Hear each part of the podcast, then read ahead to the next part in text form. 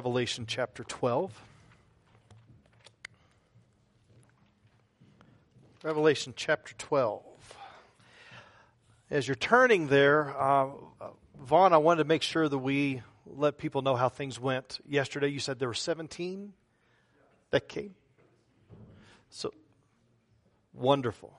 Wonderful. So, we had 17 show up for the CPR class yesterday, and so you're in good hands. We want to make sure we're taking care of each other, not only spiritually, but physically as well. We got to have each other's backs along that way. And and uh, when I, I now have a new superhero because when I was a kid it was the Amazing Spider-Man, and now it's the Amazing Wind. No, I hope I hope that you take it. I hope that you take it well because that was I, I'm, I'm really there with Vaughn. Is that we we really appreciate you, even as you are red with embarrassment. I terribly apologize for that. Don't you think it's a good time to get into the Word right now? Why don't we do that? So we're going to do things just a little differently. Normally I have you stand in honor of His Word, but I'm not going to have you stand this morning, not because I'm not honoring His Word uh, this morning, but because I want you to try to, one, it's a little lengthy, but I, I want you to do something. Um, you can either read with me. We live in America. You can do what you want in this regard.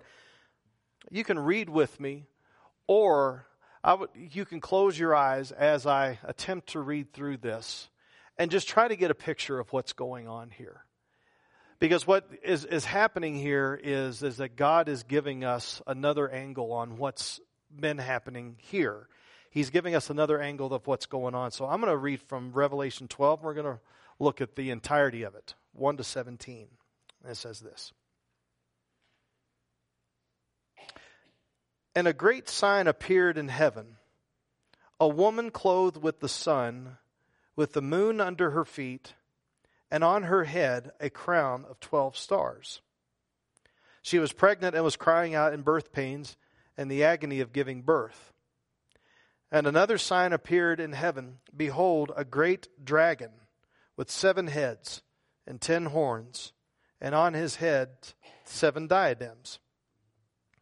His tail swept down a third of the stars of heaven and cast them to the earth. And the dragon stood before the woman who was about to give birth, so that when she bore the child, he might devour it. She gave birth to a male child, one who is to rule all the nations with a rod of iron. But her child was caught up to God and to his throne. And the woman fled into the wilderness where she has a place prepared by God in which she, has, which she is to be nourished for 1,200 60 days. Now, war arose in heaven, Michael and his angels fighting against the dragon, and the dragon and his angels fought back, but he was defeated, and there was no longer any place for them in heaven. And the great dragon was thrown down, that ancient serpent who is called the devil and Satan, a deceiver of the whole world. He was thrown down to the earth, and his angels were thrown down with him. And I heard a loud voice in heaven saying, Now the salvation and the power and the kingdom of our God and the authority of his Christ have come, for the accuser of our brothers has been thrown down, who accuses them day and night before our God. And they have conquered.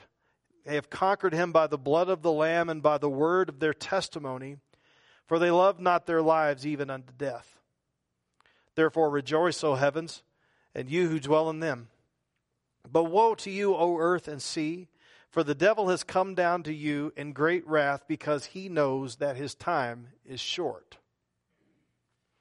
And when the dragon saw that he had been thrown down to the earth, he pursued the woman who had given birth to the male child. But the woman was given two wings of the great eagle, so that she might fly from the serpent into the wilderness to the place where she is to be nourished for a time and times and half a time. The serpent poured water like a river out of his mouth after the woman to sweep her away with a flood. But the earth came to the help of the woman, and the earth opened its mouth and swallowed the river that the dragon had poured from his mouth. Then the dragon became furious with the woman and went off to make war on the rest of her offspring, on those who keep the commandments of God and hold to the testimony of Jesus and he stood on the sand of the sea. May God add his blessing to his holy and his perfect word.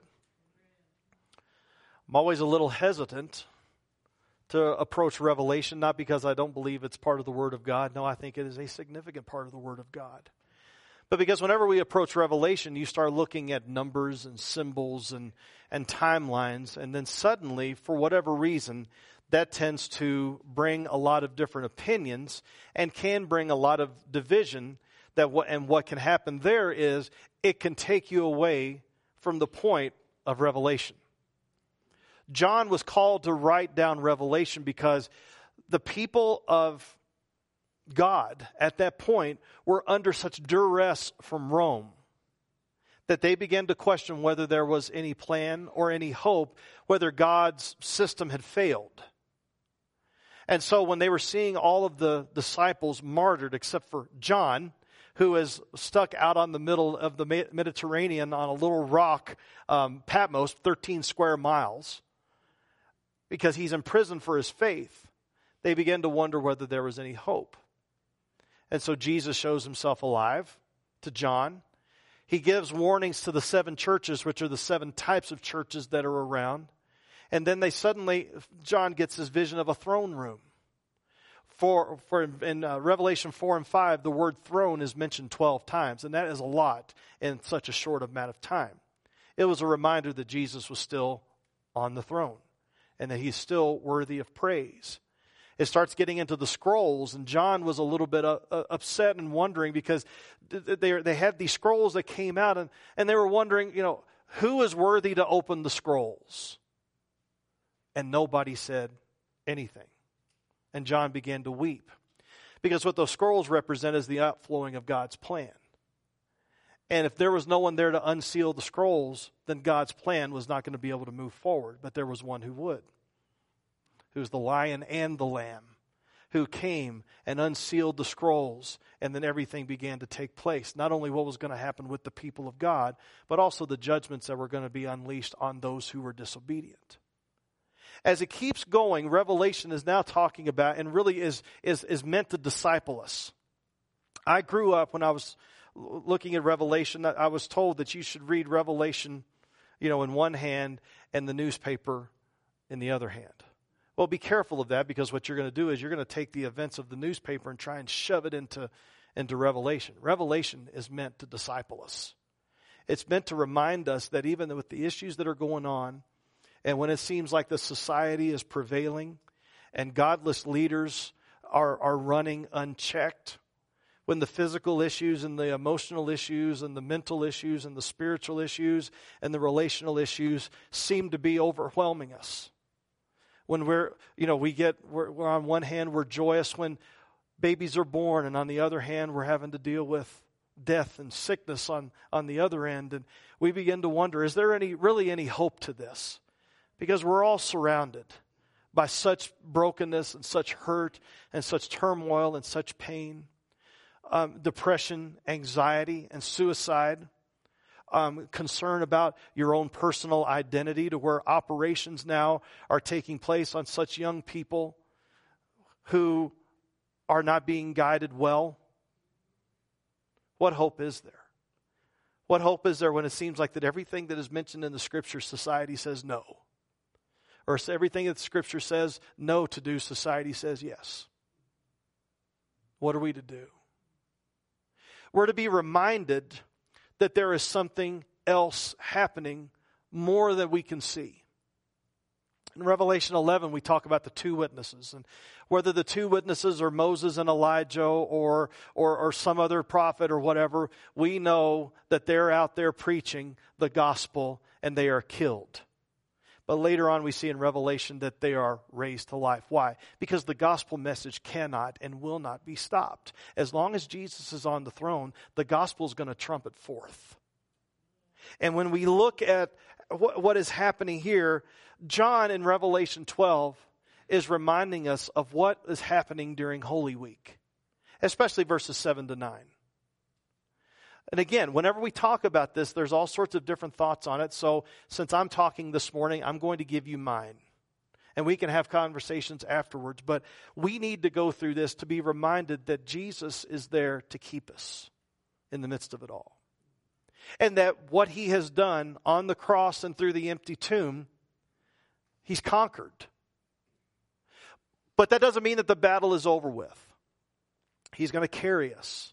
And He's going to carry us to where we need to be, even as the battle rages, because we know that the warfare has been accomplished.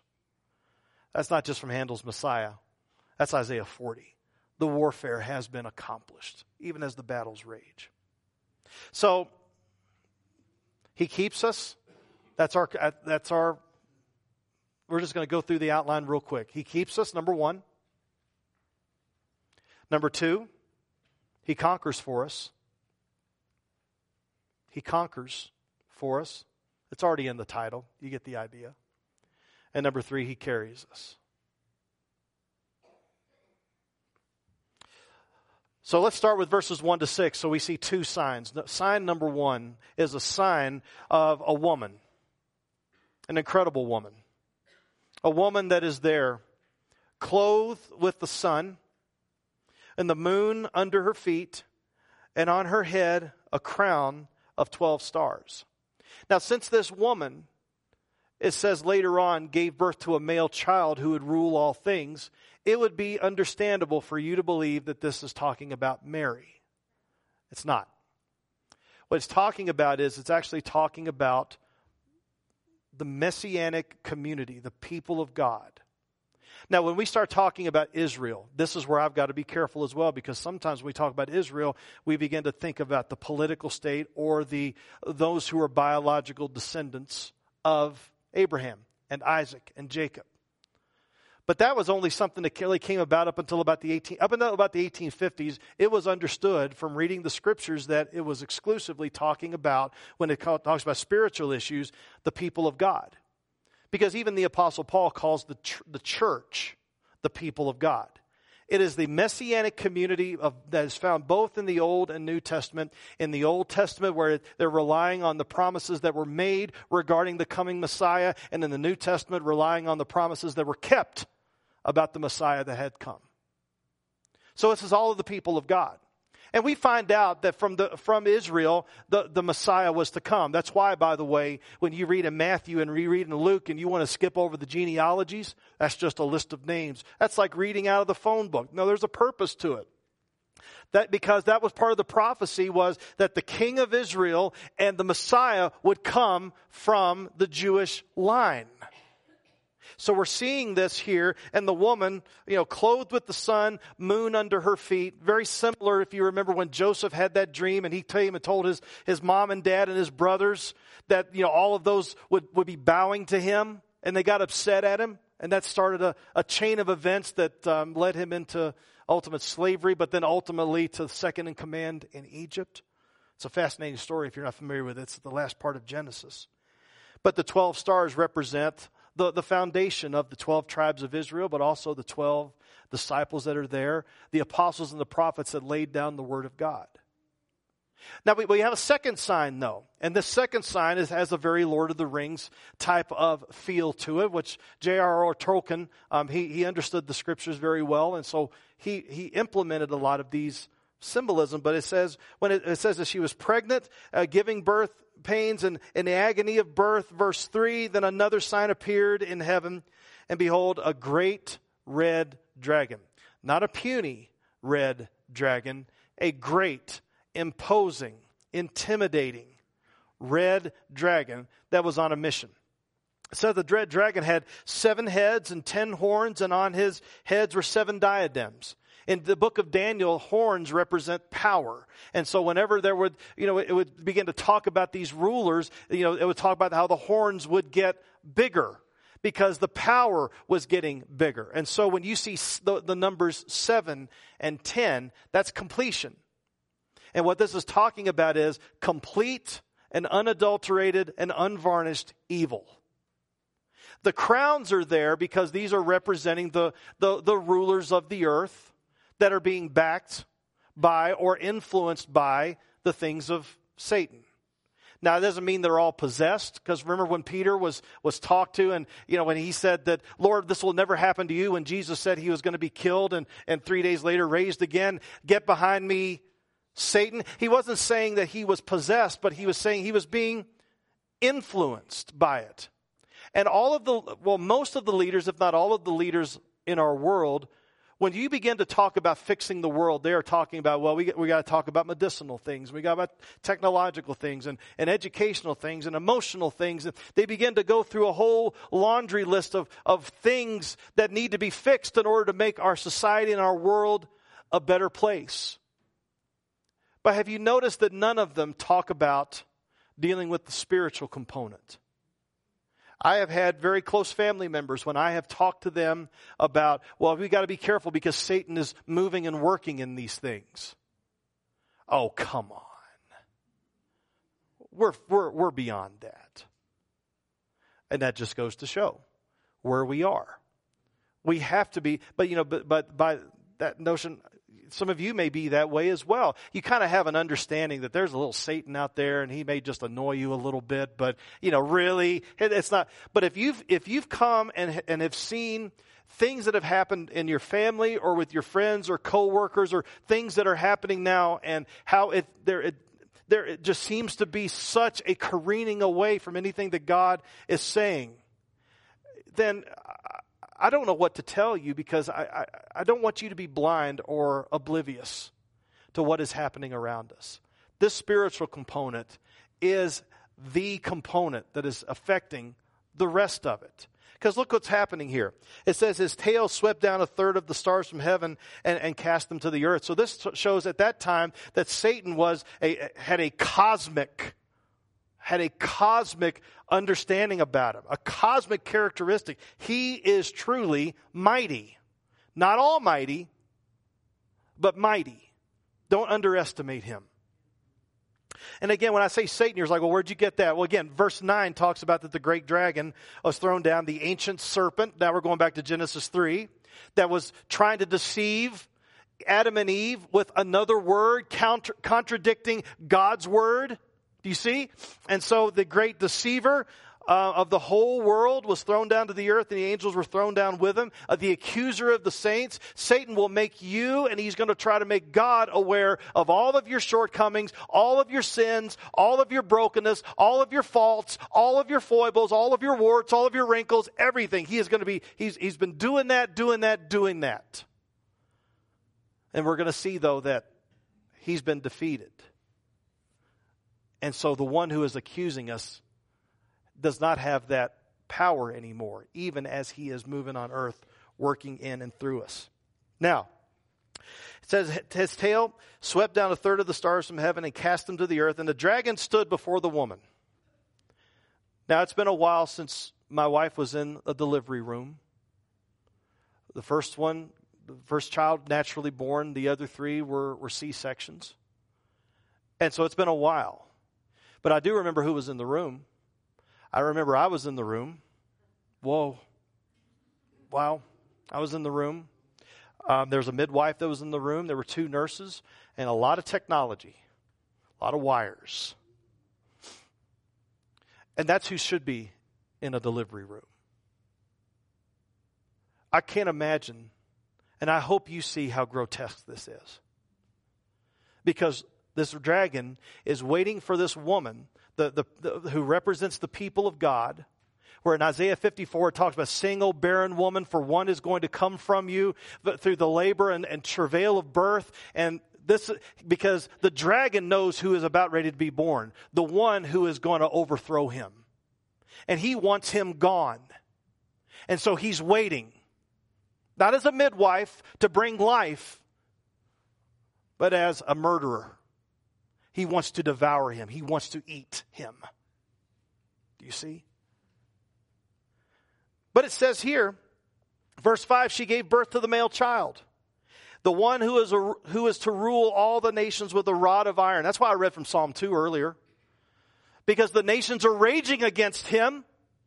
The nations rage. Why do the nations rage? And the peoples plot in vain. Why? Because it talks about how they're trying to burst the cords. The cords of what? Of God's restrictive and protective word. They want to break those bonds and do whatever they want.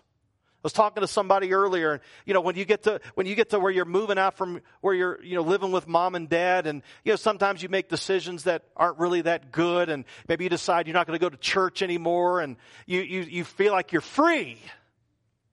I can do whatever I want.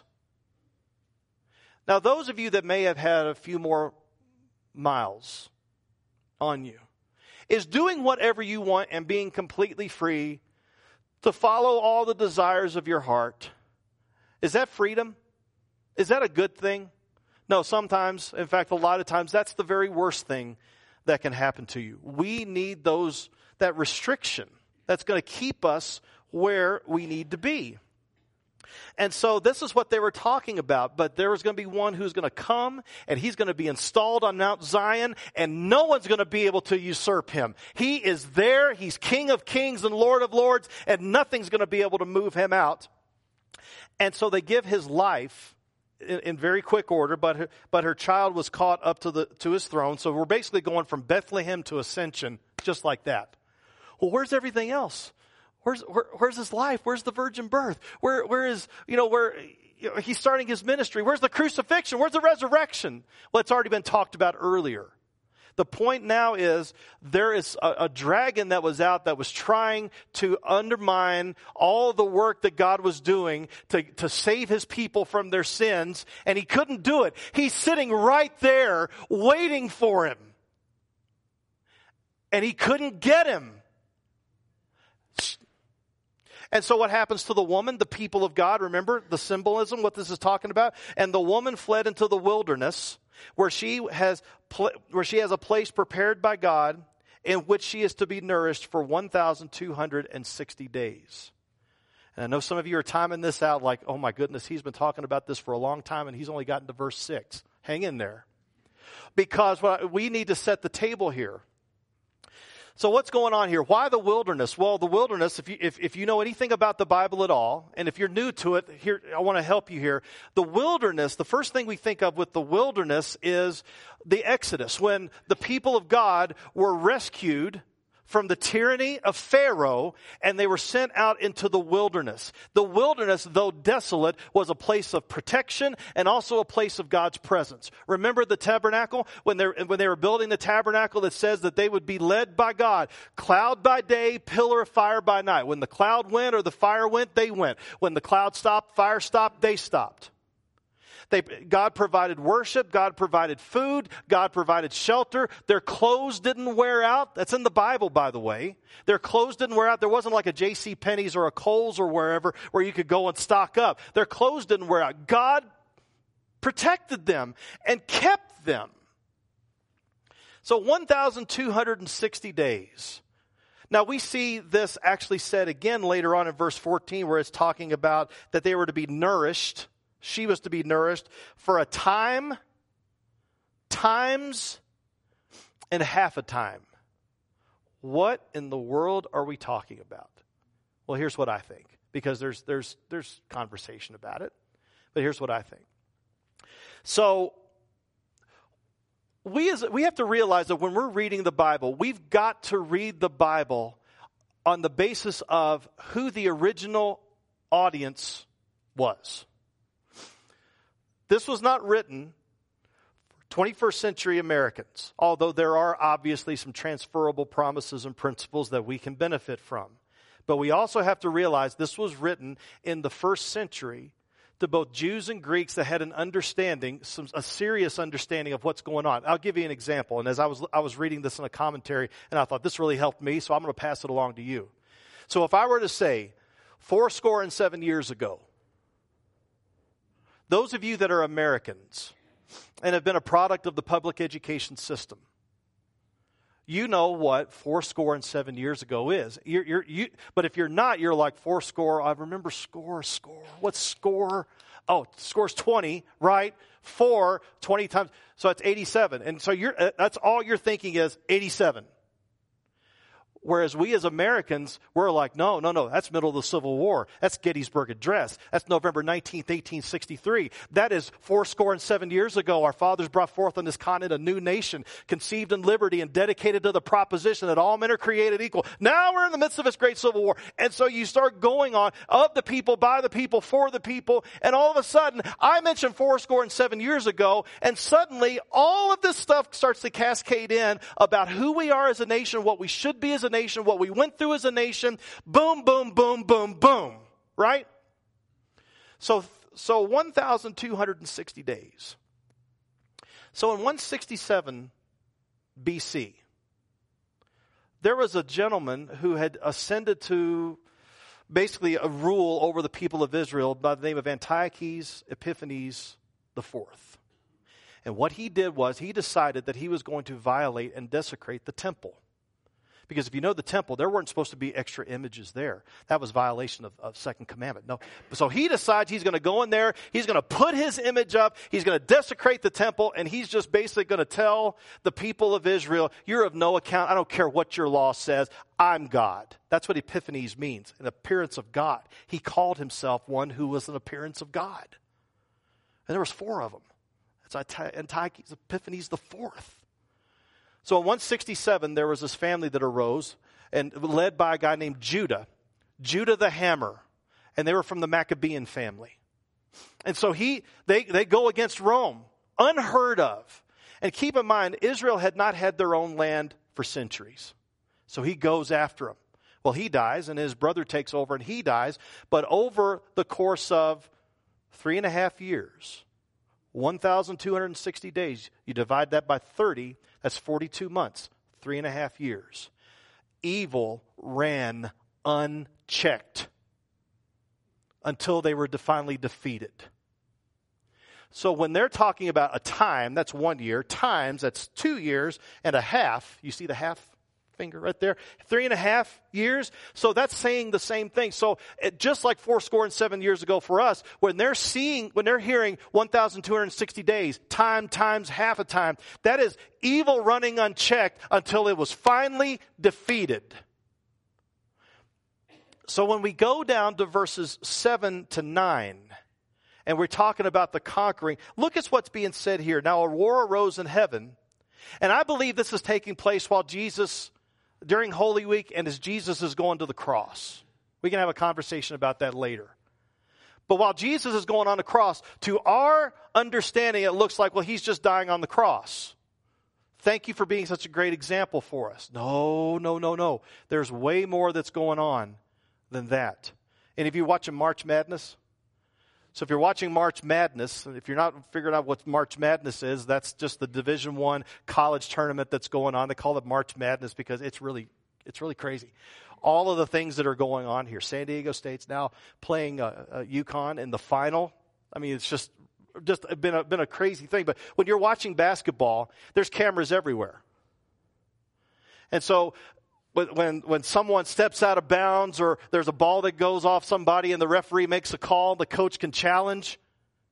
And all of a sudden you're seeing an angle from here. And then you're seeing an angle from here. And then you're seeing an angle from here. Then you're seeing an angle from here. You're like getting five or six angles trying to get some perspective on what's going on. And usually one of those angles will be able to tell you what's, what's really happening. But all of those angles are important. And that's what's going on here. So now there is, there is an angle that's happening here. Whereas they're looking at Jesus dying on the cross, what's happening in heaven is there's a war that is going on. Michael, the archangel, with his, with, with his guys, and he's, he's going after the dragon, and the dragon has their guys, and Michael and the archangel and the, uh, the archangel win. They win, and it says here in verse 10, well, verse 9, that he was thrown down, and it says that four times in this passage, in this paragraph. He's thrown down, he's thrown down, he's thrown down, he's cast down in case you didn't get it the first three times. But look in verse 10 and now I heard a loud voice in heaven saying, uh, I heard a loud voice in heaven saying, didn't say I heard a loud voice reading this in heaven. I wonder if it was like this. And I heard a loud voice in heaven saying, Now the salvation and the power and the kingdom of our God and the authority of his Christ have come. For the accuser of our brothers has been thrown down, who accuses them day and night before our God, and they have conquered him. Think of town crier. They have conquered him by the blood of the Lamb and by the word of their testimony, and they love not their lives even unto death. Therefore rejoice, O heavens, and you who dwell in them. But woe to you, O earth and sea, for the devil has come down to you in great wrath because he knows that his time is short. Chills anybody? I read through that and I'm like, I, if someone, after all of that that was going on, and all of the issues that are going on in life, and it looked like that there was no hope, there was nothing good that was going to come out of it, and then all of a sudden I hear this town crier, this angel, stand out in the middle of the square and give this news that the enemy, the enemy of all enemies, has conquered by the blood of the Lamb and by the word of the testimony. Well, here's the, here's the thing that we have to realize, though, is that the, de- the devil has been conquered.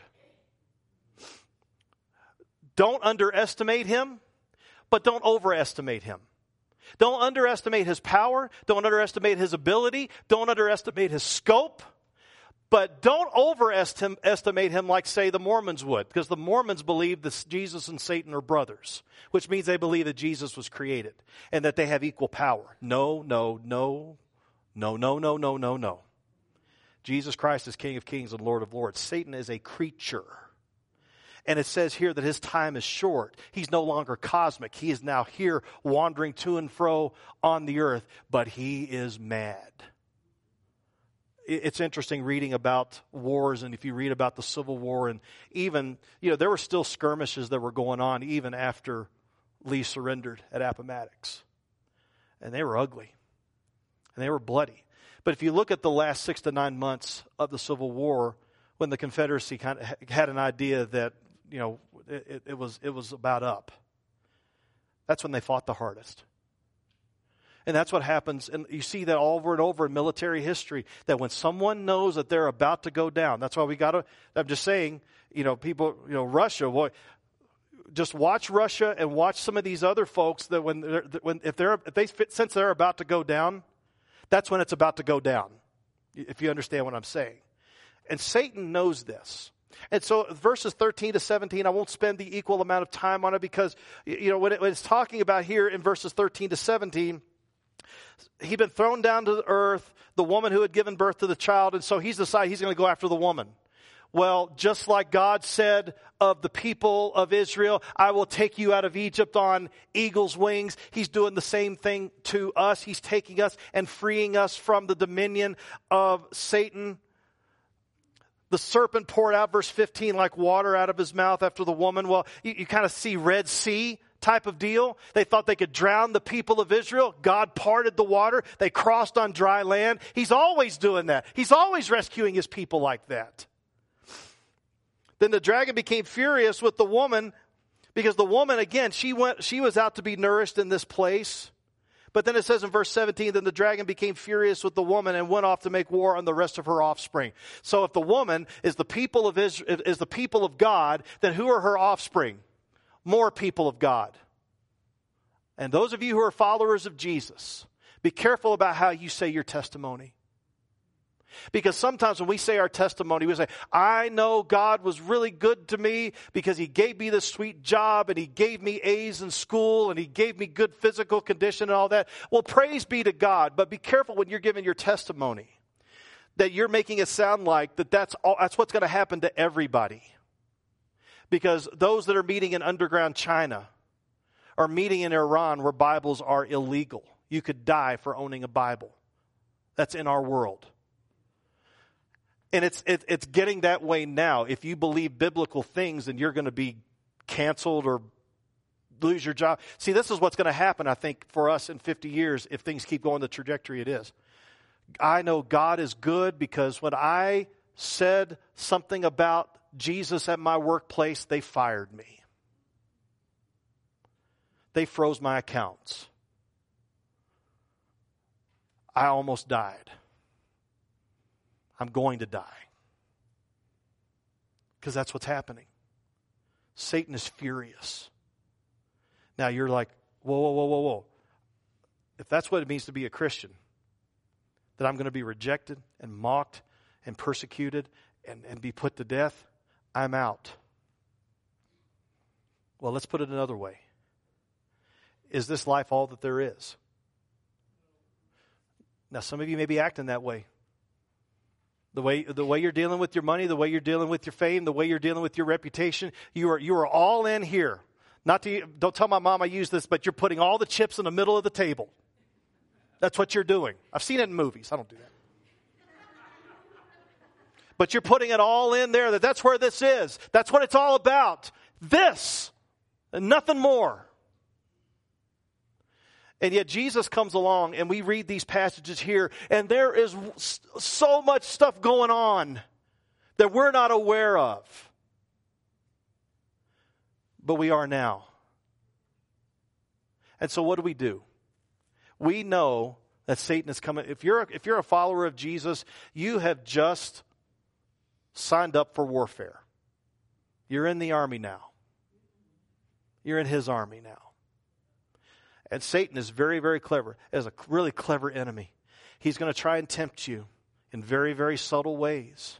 It could be about church. It could be about reading your scriptures. It could be about how you treat other people. It could be about this and that and thou and thus. He's, he, he is really good. He is really skilled. When you've been doing something for a long time, you get really, really good at it. And you're like, I can't do this.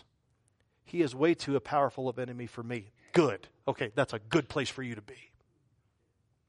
Because if you think that you can fight him on your own, you can fight the temptation, you can fight the addiction, you can fight the issues that are going on in this life, you can fight it politically, medically, socially, you think you can fight it with man's weapons, then you are going to be in a bad way. You're going to be frustrated and you're somehow you're going to blame God for why God are you letting this happen to me? And God's up in heaven saying, I've given you everything you need. I've given you the armor.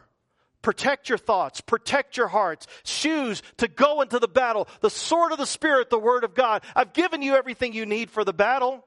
I'm not going to enlist you and then not help you. I'm going to give you everything that you need. So when we know that Satan is furious, good. Because that means that he knows that his time is short and his scope is limited. But we also know that there is one who's conquered by the blood of the Lamb and the word of the testimony. That's what happened at the cross. He conquered for you. Otherwise, we'd be devoured by the dragon like everybody else. But even though Satan is wandering and roaring and, and, and wandering around like a lion, ready to devour. If we are followers of Jesus, yeah, there may be things that will affect us. But Satan has no hold over you. If you're not a follower of Jesus, you're exposed. And the way he'll expose you is making you think that you're going to be all right and that you can handle it. I got this. No, you don't. If you have ever said, I've got this, then what you have said is, Jesus, that thing you did on the cross, that's not for me. You didn't need to do that for me. Those other people, yeah, not for me. Oh, repent and come and see all that He has accomplished for you, not just what He's accomplished for you, but why we need Him.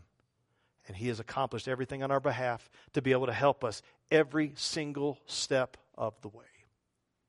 So, Father, I pray that as we look on this Palm Sunday and we see how your son rode in on a donkey as king, the palms were laid down, befitting a king in that culture. Lord, we know that the next day you overturned the tables in the temple because they were not treating your house as a house of prayer. We know that one of your disciples was going to betray. We know another was going to deny. We know that you're, he was going to be arrested and tried and crucified with the crowd that said, Hosanna. Blessed is he that comes in the name of the Lord. That same crowd was saying, Crucify him, crucify him. But thank you, Lord, that we can sing. Up from the dead he arose with a mighty triumph for his foes. Father, I don't want to be a foe to you. I want to be part of your kingdom. I want to be who you'd have me to be. I want, when, I, when it says Jesus is Lord, I want it to say Jesus is my Lord. Be in control. Take my life and consecrate it, Lord, for you. And may there be people who, if there's some here who have never trusted in Christ, may they not leave without knowing that there is one who has conquered the great red dragon. And no more of those accusations will he put, on, put toward us because that has been conquered by the blood of the Lamb and the word of the testimony. Keep us faithful, Lord. Give us strength to persevere.